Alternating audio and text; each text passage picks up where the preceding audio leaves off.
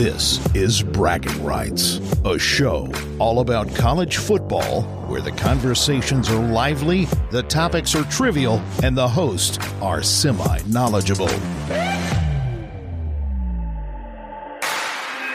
And now, here are your hosts, Madison and Pierce.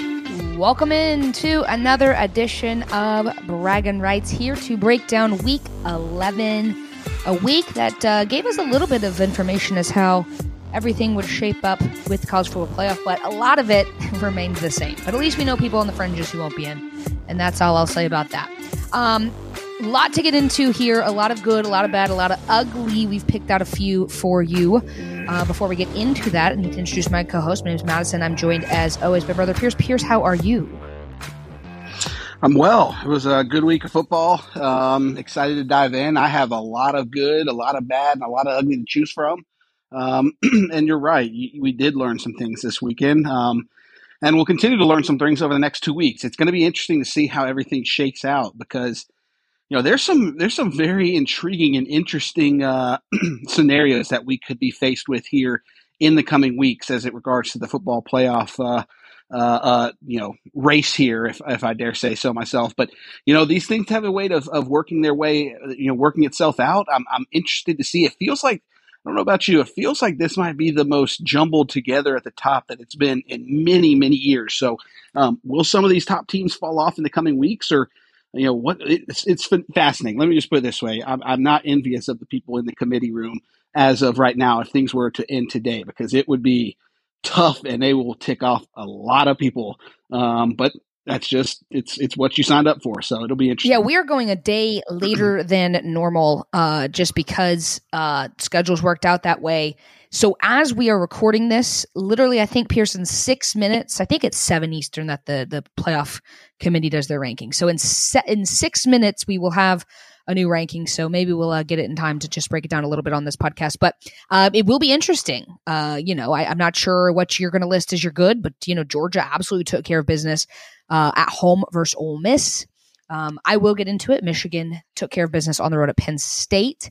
Ohio State won, but a lot of people are going, okay, their best loss is look or their best win is looking not as good anymore because of Notre Dame's losses, and uh, they're struggling offensively. Then on the other hand, with Pierce, you have uh, you know Washington who's undefeated, who's looking struggling each week, and then you got Alabama, who is putting together quietly looking like the Alabama as of late um, with another win on the road at Kentucky. Obviously, last week taking it at LSU. So, um, you know, that's going to be interesting. So far, Pierce, the only conference championship that is set is the SEC. We know that will be Georgia and Alabama um, at uh, here in Atlanta, Georgia. A lot of other ones are still up in the air. I think the only one who's clinched otherwise is um, FSU, if I'm not mistaken. Big 12, wide open. Um, I'm not sure. I think Washington has clinched in the, the Pac 12, but the other part of it, Oregon State could play spoiler. Um, and then um, trying to think what what conference should I not say? The Big Ten. Obviously, the game is going to have a lot to to decide there uh, with who represents that side of the Big Ten in what is the last year of divisions, pretty much across the board. I don't think anybody's keeping divisions. Um, ACC and Big Twelve already off of it, and Pac twelve. So just Big Ten and SEC, which are going away next year with conference realignment. I do you like this processing I'm doing in real time. It's great. It's, I'm sure it's just super thrilling. Uh, let's jump in here, Pierce. Let's do our good, our bad, our ugly. We'll also hit you with our braggers of the week. Something tells me Jayden Daniels will make that list uh, because he absolutely is the best player in college football. Uh, my good of the week, Pierce, the number three Michigan Wolverines on the road against the number 10 Penn State Nittany Lions. Um, okay, there was a lot of interesting things here and I'm going to get into them, but but ultimately, Michigan gets it done, 24 to 15. James Franklin had some interesting calls going for two, um, and then wouldn't answer it in his post game press conference of why he did that um, in certain situations. But ultimately, what it was was a Michigan team, and this score is a lot closer than I think it felt when you're watching this game because ultimately Michigan just controlled it from from start to finish. Um, the fact that, and this is the interesting part, JJ McCarthy only threw the ball eight times. He only had seven completions in the game. That is really interesting considering the fact that he is a Heisman candidate and up until a few weeks ago was the front runner for the Heisman.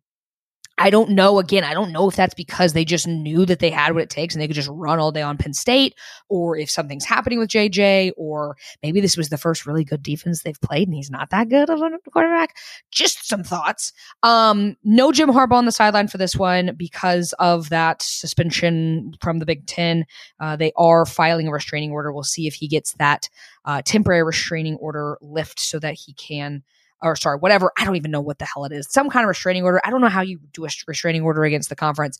Anyways, they're trying to get a temporary lift on that so that he can coach in the the last um, two games for the Wolverines.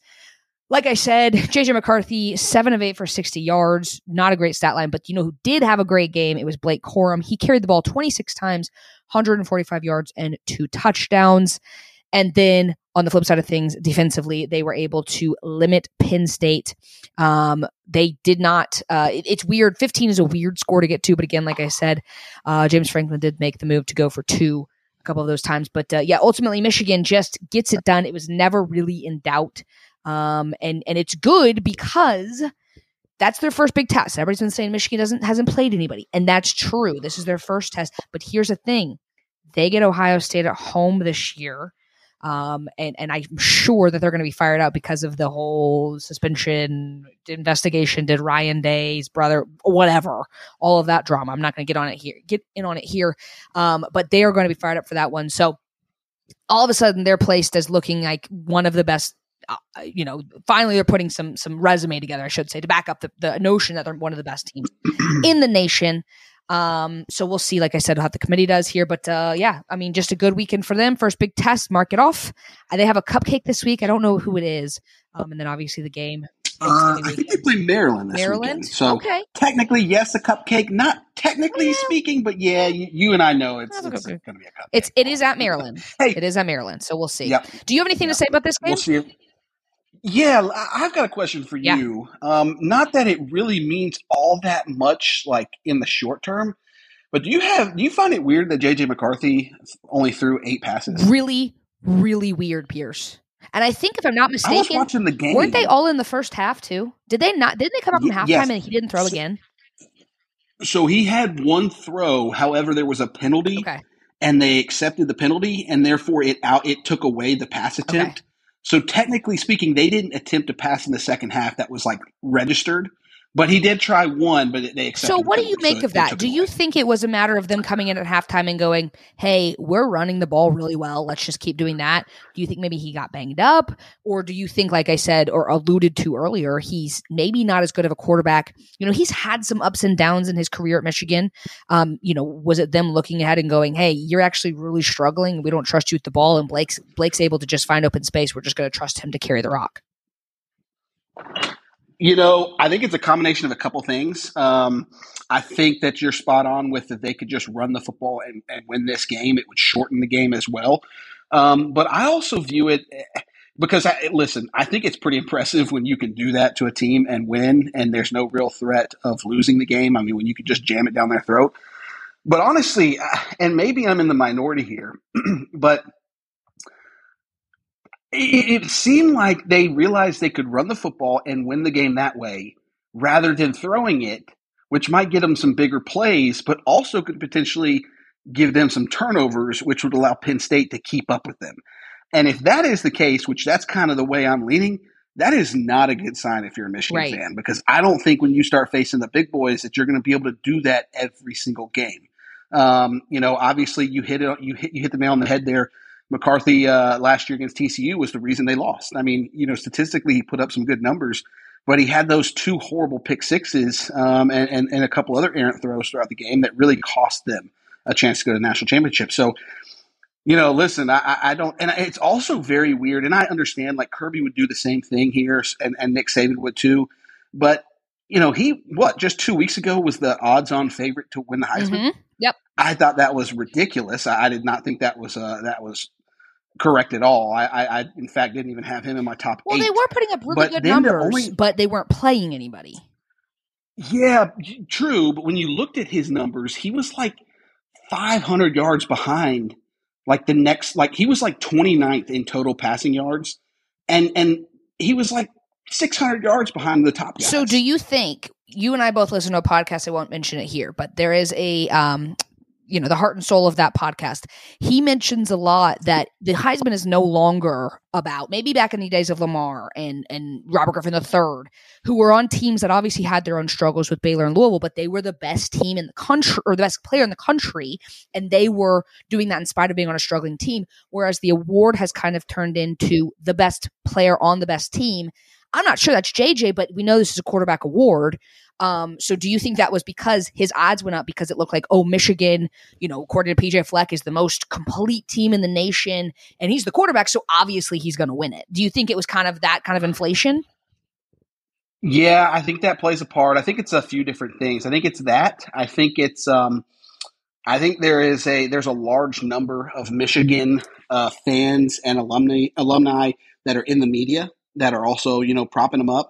And um, and this might be one of the biggest things, and it's kind of what you're seeing with it, it's really over the last 10, 15, 20 years is is kind of the bread and butter and what it takes to win a Heisman is he has three massive games to finish it out. He's got on the road at Penn State, he's got Maryland, he's got Ohio State, then the Big Ten. Obviously, that's not going to be as uh, that's going to be a cakewalk, but you know the, the Ohio State and the Penn State game gave him opportunities to go out there and thrive. And you thrive in a big game environment like that, and that's you know and that's the last thing that voters are going to see before they vote. So I think it was a combination of all three of those things. But listen, I, I just, I mean, kudos. It was very impressive that they did that. They went out there and just you know put out extra linemen and, and ran it down uh, Penn State's throats. But to not attempt to pass in the second half is is it raises some red flags for me moving mm-hmm. forward. I, there's gonna because there's gonna be a time in the next, maybe it's not this week, maybe it's not next week, maybe it's not till the playoffs, but there's going to be a time in these next five, four or five games where he's going to need to win them a game. Are they confident enough to let him do that? Is he good enough to do that? I venture to say yes, but it was just strange that they would not let him try it in this game. I got one last comment about this game, Pierce, and then I'll let you hit everybody with your good of the week. Um, how about that post game press conference with the interim coach? Just I love you, Jim Harbaugh. This is for you, man. It's like, yo, he didn't die. Like, it, what it was, was, that? Honestly, you know what it gave me? You know what vibes it gave me right off the bat? It was so strange. I had to rewind it like three or four times. My mouth was just agape. and I didn't know what I was well, like. What did I just and watch? and not only that, but the TV broadcast didn't. I mean, they let like four f bombs drop. Oh, I know. And and then how about afterwards? Fox, the t- Fox official Twitter account posted the unedited version without the bleeps. So they just posted it again, which is kind of crazy to think. Uh, normally, you know, it's hard to catch those in real time, but you're not going to put it on your official no. Twitter, uh, you know, to get flagged or to get, you know, hey, this has got bad language in it. When uh, you know when you've got time to edit it, and they just didn't. No. So um, very, very interesting. Uh, I can't imagine what the reporter was uh, was thinking when she was interviewing him. But it was very strange. You know what vibes it gave what? me? It made me think immediately, oh my God, this is this has turned into a cult like Clemson. Yes. Well, and you don't have That's to go. Like. You don't have to go farther than you know what do cults do? They make it feel like us against the world. That's one of the marquee things. They do that. And and now, granted, I understand that we are fans of a team that are you know gaslighting their players into thinking you know we're going seventy seven and five and everybody hates us and you know nobody thinks we're going to win the national championship and stuff. But at least using that as motivation. But but the the what cults do, a marquee of a cult is that they make this whole thing of like outside they're bad. That's bad. We're good. We're the good guys. We're the good guys. And for him to Jim Harbaugh then in his press conference on Monday to say we're America's team, and why would everybody not want to root for us because we're America's team and we, you know we are. That's why everybody's going to rally or is rallying around us and stuff. And I'm like, what are, are you delusional? Like it was, but that's that. To your point, that is a cult like mentality of like you need to be a part of us because everybody else is wrong and we are we're the only right people. And and you got to be on our our side. So i agree with you. Very cult like vibes. So but you know what? Hey they got it done. And like i said they're in a um, primed position to make that big 10 championship. I just think they're more complete than ohio state. So we'll see. Um, what is your good of the week pierce? Man, there are a bunch. Um, I'm going to go ahead and throw out some throw out some uh, honorable mentions, but um, you, you, you, know, you had Arizona State got a big win coming, getting off the schneid there. They Arizona State has had a pretty solid season for just three wins um, in in Dillingham's first year. Had Georgia in there, had Oklahoma had a big bounce back win against West Virginia. gosh, the shellacking that UCF had. But I can't look away from the Missouri Tigers. So they take my good of the week. I mean, listen, I've kind of been on the soapbox, I feel like, the last couple weeks, uh, you know, touting this team. Um, I backed them quite a bit early in the season against Kansas State. The one loss that they had was against LSU. And, and to be quite frank with you, if you watched any of that game, they had it in control. They were going to win that game, and they got up so big in the first half, they took their foot off the pedal and they couldn't get it back revved up again um, once LSU started to go on their run and, and came back and won that game in, in incredible fashion. Um, so this really is, is could have been a one loss team with their one loss being to Georgia, but it was the way in which they defeated Tennessee. And and, and I was torn. You know, I, I know you picked Tennessee in the pick 'em. I had Missouri. Golly, it seemed like everybody I respected and I hit on this in the podcast was on Tennessee this week.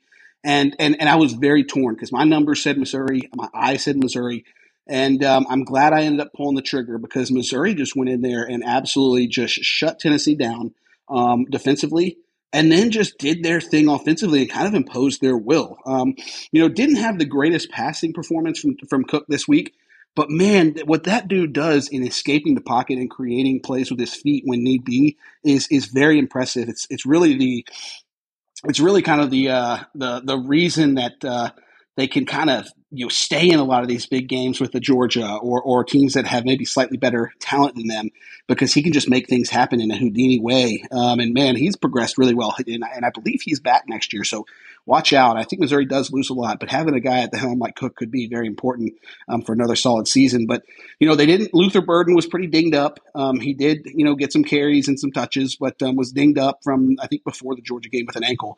But man, how about how about I think it's Cody Schrader. Mm-hmm man, this kid can play. To think that he played at Truman State just two years ago is is amazing. Um, at the end of the first half, he had over 100 rushing yards and 100 receiving yards. I mean, the dude just absolutely balled out. Tennessee had no answer for him, um, and and and it was. it was nice to see Missouri and, and, and, to be backed up with what I've been saying for the last few weeks about this team is a very, very good team. I think they're the best, they're third best team in, in the in the conference behind Georgia and Alabama. Um, and, and really, you know, the sky, they, they've got a big chance here because they're recruiting as well as they ever have. That they've got a good chance of really, really getting better under Drinkwitz, which is uh, fascinating because I did not see this coming, uh, you know, after last year. Um, but got to give it to Missouri. Great win over Tennessee. Tennessee, you know, has I think had beaten them by like sixty points it's combined or close, yeah. in the last yeah. So it was I'm, I'm, sure it felt good for the Missouri fans um, and for the Missouri players, and uh, just building on what has been an incredible year. I don't know if you mentioned it. Cody Schrader was a walk on for Mizzou, so he uh, had 35 carries, 205 yards, and one touchdown in that routing of Tennessee. Um, and yeah, Mizzou, you know, it, it is interesting being from the SEC East, and it's like you know, uh, or rooting for a team in the SEC East, I should say. Um, you know, you you have a close one versus Mizzou last year, and you know, then this year you're like, oh, we're going to write that wrong, and you don't, and you're like, you start looking ahead, and you start, or you start looking back, and you go, well, you know, maybe it's a little bit less egregious because maybe they are kind of a tough team, and and suddenly, you know, that that that closer game than everybody wanted to see last week feels a little bit better because, to your point, I do think that they are the third best team in the SEC.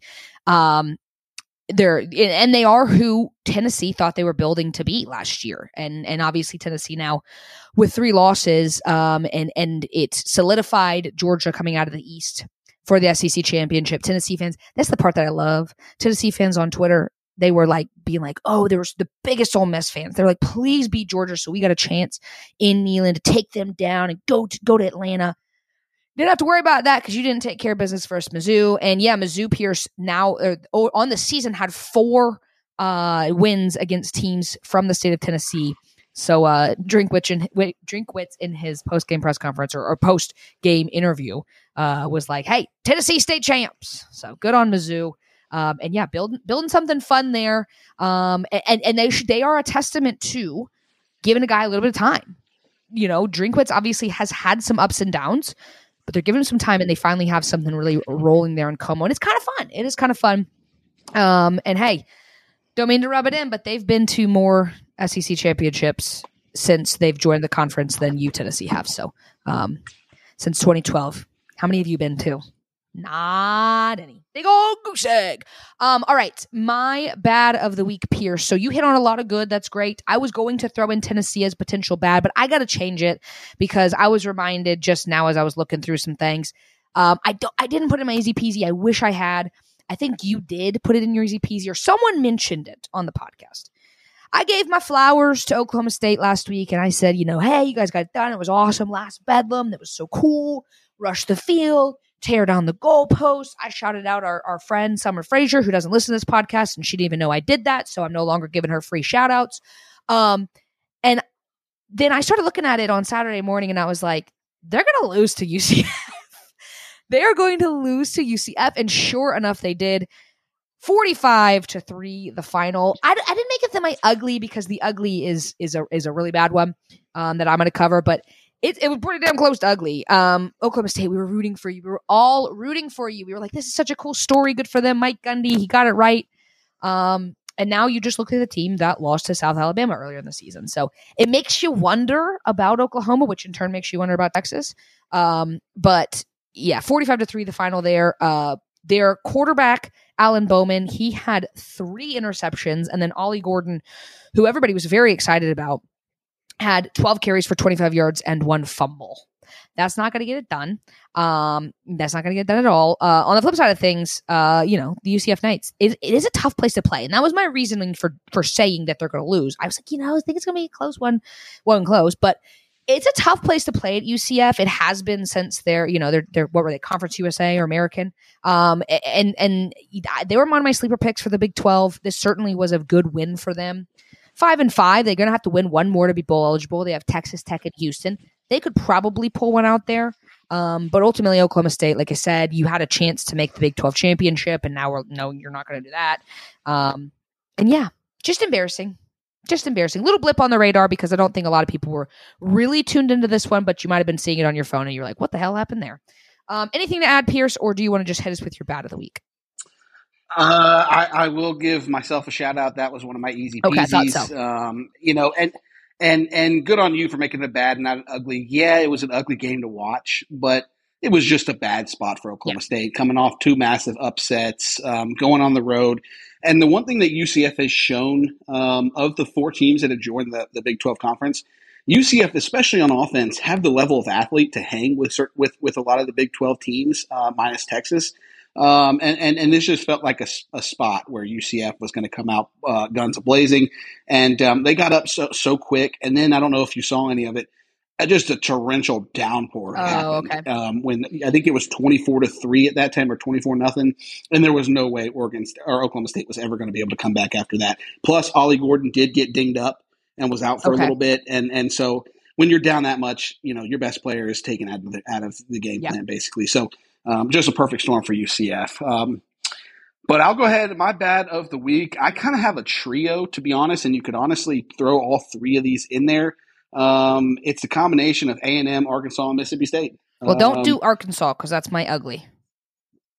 okay. well, that okay. I'll do. Uh, I'll do Texas A and M and Mississippi State. Uh, obviously, they played this week. Two coachless um, teams. And two coachless teams now, and and it was about time for Texas A and M. Mississippi State you know, listen, I think at a Mississippi State, it takes a special kind of coach. And um, you know, Zach Arnett was was trying to change things and try to make them. They were going to play more of like a, a downhill pro style offense and, and, try to be more of like a Georgia and Alabama, and that's just never going to work at, at, Mississippi State. So tough situation for him. Got to feel bad for him to to get your first chance at a head coaching gig, and and really he had no chance of of making it past the year. This was just a uh, placeholder uh, to figure out what they want to do next. He, he was never going to stick around. So um, it, it, feel bad for the guy, but um, you know Texas A&M coming off a what forty one point win, and and next thing you know the coach is fired.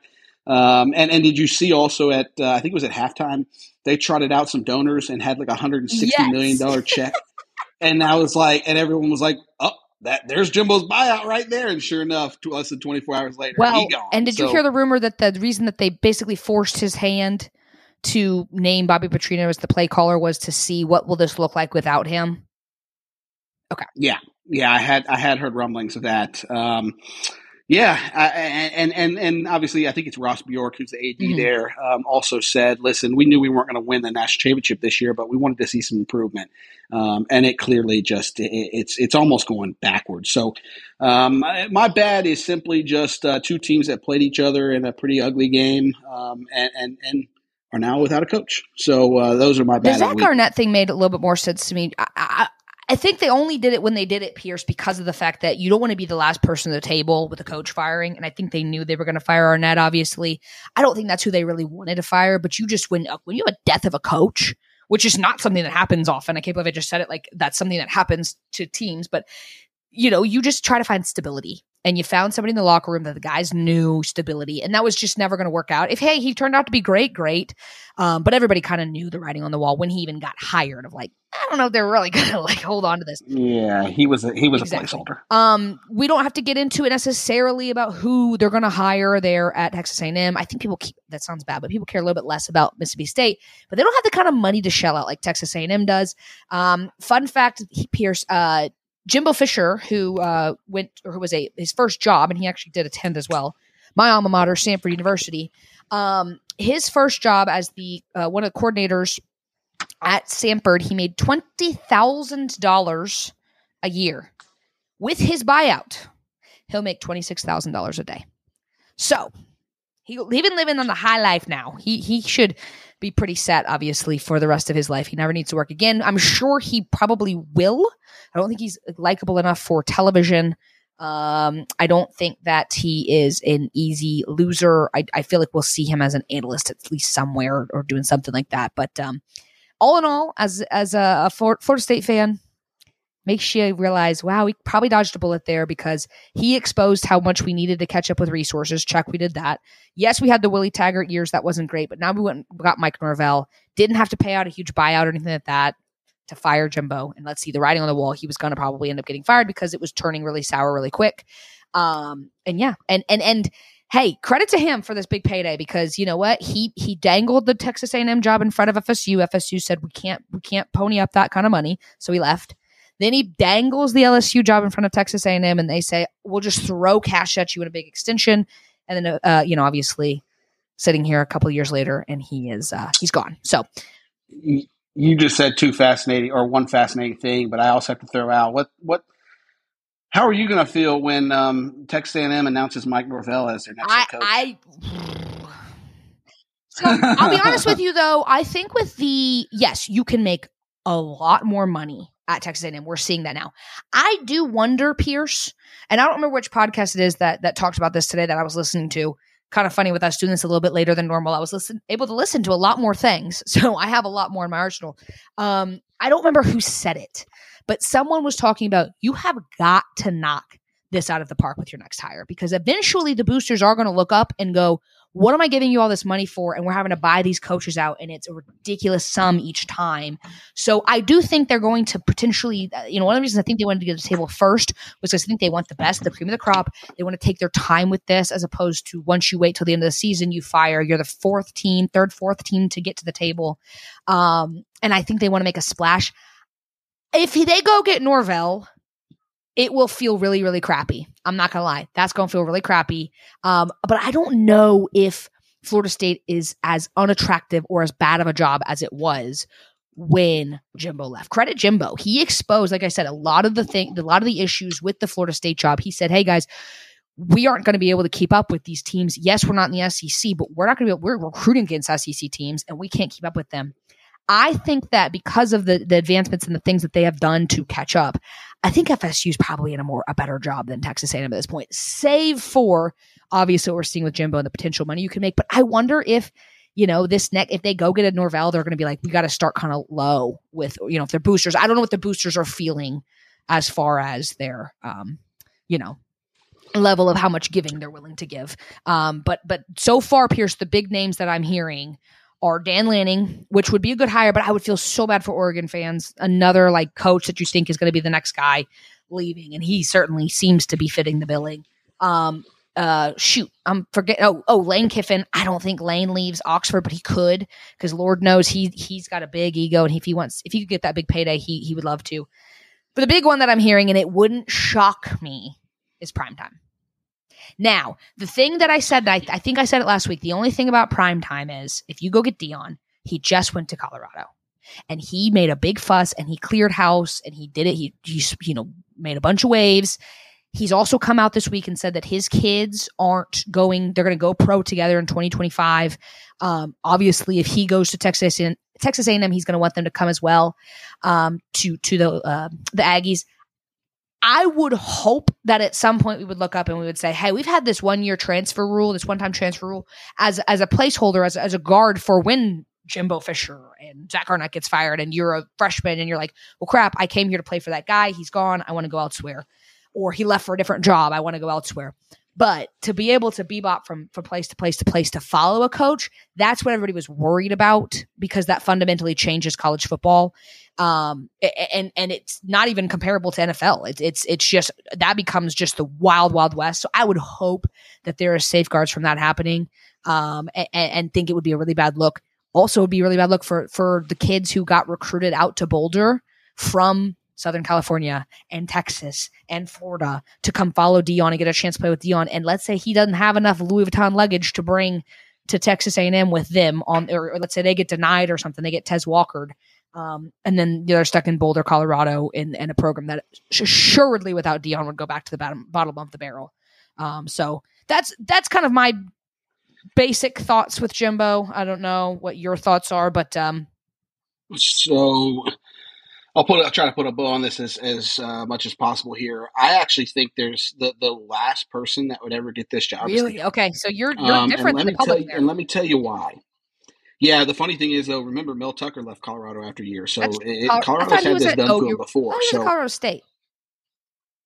No, he went to Colorado. Bobo was at Colorado right. State, I think, That's at right. that time. Um, but uh, so here's the thing with A and M. A and M's a very unique mm-hmm. job. Um, it's a very you know speaking of Colts, it's it's a very cult cult like school that has very very strange traditions and traditions that they are diehard about, and they can't have a, a coach that would come in and try to create their own identity and their own uh, traditions like Deion did at Colorado ain't gonna fly there. I just don't see him being a fit there simply due to that. He'll be a loose cannon that they're they're going to be freaking out when he tells them they can't have yell practice anymore, and he wants the yell leaders That's off the fair. field. He wants cheerleaders. You know, he he doesn't want the the twelfth man anymore. He wants instead of a twelfth man number and a twelfth man jersey, he just wants a big D on the jersey instead of the number for dog and leaders uh, or an L for leader. They ain't going to be able to put up with that. So I don't see Deion ever going to Texas A&M simply because of that. I, and I don't know who they hire. Dabo um, I, I mean, yeah, that's actually an interesting one there. I would, whew, you know, I, they could they could do a lot of things and entice him, um, and I think he's kind of getting tired exactly. of Clemson, to be honest and you, and all the crap you go getting. from one cult to the other. Yeah. So, and then want to go back real quick. You said something uh, actually twice. It was very interesting. So you said that uh, you know that Florida State with Jimbo didn't want to pony up and pay him the money. Um, you also said now that uh, Norvell's there, they've got things in place. Where's FSU getting the money? Well, they now are are, are shipping are, are pushing out money left and right like that grows on so trees. the, the the there was a huge i think the athletic might have put it out years ago. You know kind of when they first like it was one of their first like big pieces of like hey subscribe to us. And i fell hook line and sinker because i kind of wanted to know exactly what had happened behind the scenes with jimbo what was so wrong about that marriage that he you know dumped his christmas tree and said bye. Um and basically what it was was the bobby bowden years FSU boosters never really got asked for money. And and obviously a different time of a different era of football, but they never really had to give money, and and Bobby just kind of made it work on a, on a low budget, and they, you know, Jimbo comes from you know the he comes from the SEC world. He's seen that you know it, it, he's the next coach and he starts asking for money and they get a little shocked because they never had to do that and they kind of got slapped across the face when he did leave because apparently he kept asking for more. He kept asking for more money, more money, and eventually they started looking at him like, "Hey, we don't, we don't want, we didn't have to do this to win championships with Bobby Bowden. We don't want to do this for you." So I think when he left, it was kind of a wake up call for them. Um, and so I think for the first time in a long time, the boosters were actually have actually been ponying up money. Um, it, it is kind of my understanding. Obviously, speculation there, but that's basically what that athletic article said was they didn't want to give money to him because they never had to give money and they didn't understand why he needed money to win when Bobby didn't. And Jimbo was right. You're going. to, That's he was like he was like saying, "Hey guys, Nick Saban came in and said, I need this, this, and this, and this. Obviously, Kirby hadn't happened yet at Georgia, but that's exactly what George what Kirby did. He came in and said, I need this, this, and this, and this. All of that has to do with money. And um, they weren't willing to do that for Jimbo. So they relented on some stuff, but eventually kind of got harder and harder. Um, and, and and I think him winning a championship was honestly one of the worst things because before he won a championship, it was like, okay, maybe a little bit more, a little bit more. Then he won it, and they were like, well, damn, we don't need to give you more. You won a championship. Um, but but uh, you know, there was little things like they didn't even have an indoor practice facility when Jimbo was there. So little things like that that he was like, guys, we have to have money, and and they have eventually um, started doing that. So that's kind of my understanding. So, all right, you ready to move on to uglies? Let's do it. I didn't know if you had anything to add, so I just sat there. Sorry, I sat there. No, we had kind of run long, and I know we, we kind of ran long. long, so I figured we'd we'd want to move on. But that was good banter. I'm, Did you already yeah, do your a lot of interesting things to? Your bad was the Texas A&M, um, Mississippi State. Mississippi State. It was it was basically the coaching, the coach. That's right. The coachless teams. We'll see who they um, we're not a coach. Um, I, I, will I will shout out a podcast if you are interested in that kind of thing. Um, they are a, a, phenomenal follow. Is Split Zone Duo. They follow coaching gossip a lot, um, and and they are great uh, when it comes to that inside baseball stuff with coaching hires. Um, all right, ugly of the week, Pierce. It's the Arkansas Razorbacks for me. Um, fresh off of a win last week, everybody was like, "Okay, Arkansas, like what are we doing here? What are we doing here?" They lose at home, forty-eight to ten to uh, to drop down to three and seven on the season, uh, one and six in the conference. Um, at one point, and I didn't read up on this. Maybe you can enlighten us here. At halftime, did they play Polar Express in the locker room or something? Like I didn't understand what that meant. Sam Pittman is surely going to get fired here. Um, that is just a matter of time. Uh, no one is going to be shocked when it happens. And I hate that for him. I love him. Uh, he obviously being in the offensive line coach for the Dogs for so long, he was such a fun character. I was happy for him. He seemed like, you know, he was never going to win a national championship there. He probably was never going to win an SEC championship, but bowl eligible. Um, and, and he, you know, ultimately couldn't do that. So, uh, you know, Arkansas, it's getting, it's getting bad and it's going to get worse, unfortunately. So, they're my ugly of the week. But on the flip side of things, Pierce, really got to shout out really quick to Auburn. They are now bowl eligible. And I think that there might be some Bama fans a little bit worried because of the ball they're playing, but mainly because of where that game takes place. Now Auburn not not necessarily anything you know to write home about per se, but they are like I said they are six and four. They play at Jordan Hare this year. The Iron Bowl is there. It's a rivalry game. You got to throw out the records. Anything can happen. We've seen craziness happen in that game, and we've seen craziness happen in Jordan Hare. So it's the perfect storm for something like that to happen. And I think Bama fans are shaking their boots. But yeah, this is about Arkansas. Not great. Matter of time till Sam Pittman gets fired and then like just some weirdness going on behind the scenes, like with the Polar Express thing. Not great. Um, did you hear anything about that Polar Express situation? Yeah, I, have seen the video, um, and I just I don't know what to make of it. I mean, it's uh maybe they just wanted to get in the Christmas spirit. I don't know. It's, maybe that, it's that time of year. I, obviously, that that team is yeah, tapped they're, they're out, done. so it's uh it's past time to get rid of Sam Pittman, and it is a shame. I hope uh I don't know if he'll uh, if he'll coach again. I think he this was his dream job. He might run, you know, just right off in the sunset. Um, but uh, I know a certain team uh, in Athens, Georgia, that wouldn't mind taking him back as an analyst of some sort, and and uh, with his recruiting Absolutely. prowess. So I'm looking up his buyout really quick, just because I'm wondering what he'll make um, if he does. Uh, it increased after they they beat Florida. Um, fun fact. Um, but it shouldn't be too. Uh, it's like ten point seven or maybe a little bit more than that. So, but it's not nearly the Jimbo Fisher level. So, um, all right, what's your ugly of the week? Man, I'm torn on mine. Um, on one hand, one hand, I feel like uh, I need to just stick with the trend and go with another soon-to-be coachless team, and that is the UCLA Bruins. But I watched a lot of this game, and and, and it's it's I don't know where they go from here, and and, and that is the Penn State offense. Um, I, listen, uh, they ran the ball actually pretty well against Michigan. I was intrigued um, as a potential opponent of Michigan. Uh, my team uh, being the, uh, a potential opponent of Michigan, hopefully uh, down the road. will, you know, because they were able to run the ball fairly effectively. Um, I think they had over 150 yards rushing. Kaytron Allen had a pretty solid game, averaged six yards per carry. Um, Singleton ran hard. Drew Allar also scrambled and made some things happen. And he can scramble, but he's not very swift of foot. Um, so, you know, he looks kind of, he lumbers when he runs. But I just, I don't, I, I there were a lot of bad decision making in, in the game by, by, and that's easy to see. But man, and I'm not saying he's going to be bad because he's still young. I mean, this is his first season. But Drew Allar, man, just doesn't look comfortable. Um, when he makes throws, they seem a lot of them. It seems like half of them are are nowhere near his intended receivers. I do know this, um, so I'll give him a little bit of uh, of, of leeway. They don't have the level of uh, receiver, uh, uh athlete at receiver this year that they've had in the past. Um, you can just you know kind of go through them. Jahan Dotson, you know, uh, Chris Godwin. They, they've always had some pretty good receivers on the outside. You know, they needed Quintez Cephus to transfer from Kent State, who uh, who I believe he was the one that tore up Georgia last year um, when Kent State came to town, and Kent State had a good year last year. Um, he transferred in. They needed him to be uh, what they thought he was going to be, and, and he really he's getting better, but he's not the level of athlete they're used to having. And so I know that makes it challenging for a quarterback because the, the level of separation that a receiver can get is, is very minimal. But man, it, it, it's it's just it just doesn't look good out there right now for Drew Allar. Um, eh, you know, it almost kind of looks like in a weird way, and I'm going to wait another year for sure before I judge Drew Allar, but it kind of feels like a DJ Uiagalelei situation where he's thinking too much. The offense isn't really set up to to be beneficial for him and and his um, and what he does well.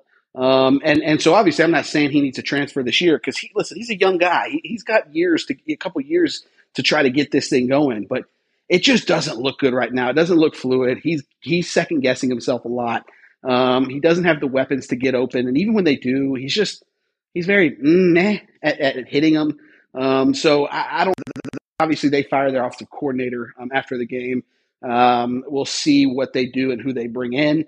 Um, if they bring in some hot new name and up and comer, you know, who knows? That could be the difference uh, with Drew Allar. But man, it was it was tough, tough, tough watching him on Saturday, and you just knew, like, I mean, maybe I'm answering my own question uh, to you about why Michigan didn't throw a pass in the second half. They weren't feared by they weren't fearing Drew Allar's arm. Um, so I got to go with the Penn State offense. It's really their defense is good enough to uh, to to be in these games against Ohio State and Michigan this year. And uh, man, they're just missing, as we know all too well, Georgia until the last couple years, they're just missing that that that key piece at quarterback along with the full complement of pieces. Um, and and this year they're they're missing that. So it was a tough watch. Um, it was kind of like uh, nails on a chalkboard, to be quite honest, watching that game. Um, so I got to go with the Penn State offense. It was pretty. All right, real quick here because this is a longer podcast than we normally do here on your recaps.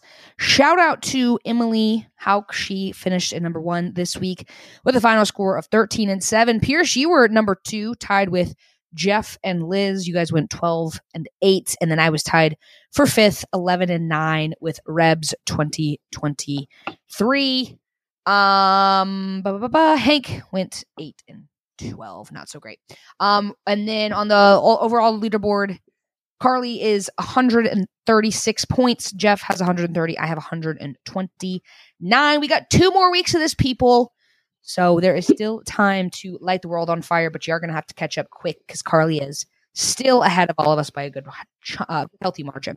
Um, all right, and then really quickly with our top 25, how it went for the rest of college football. Louisville survives a scare on Thursday night, beating Virginia 31 to 24. Ohio State takes care of business at home versus Michigan State.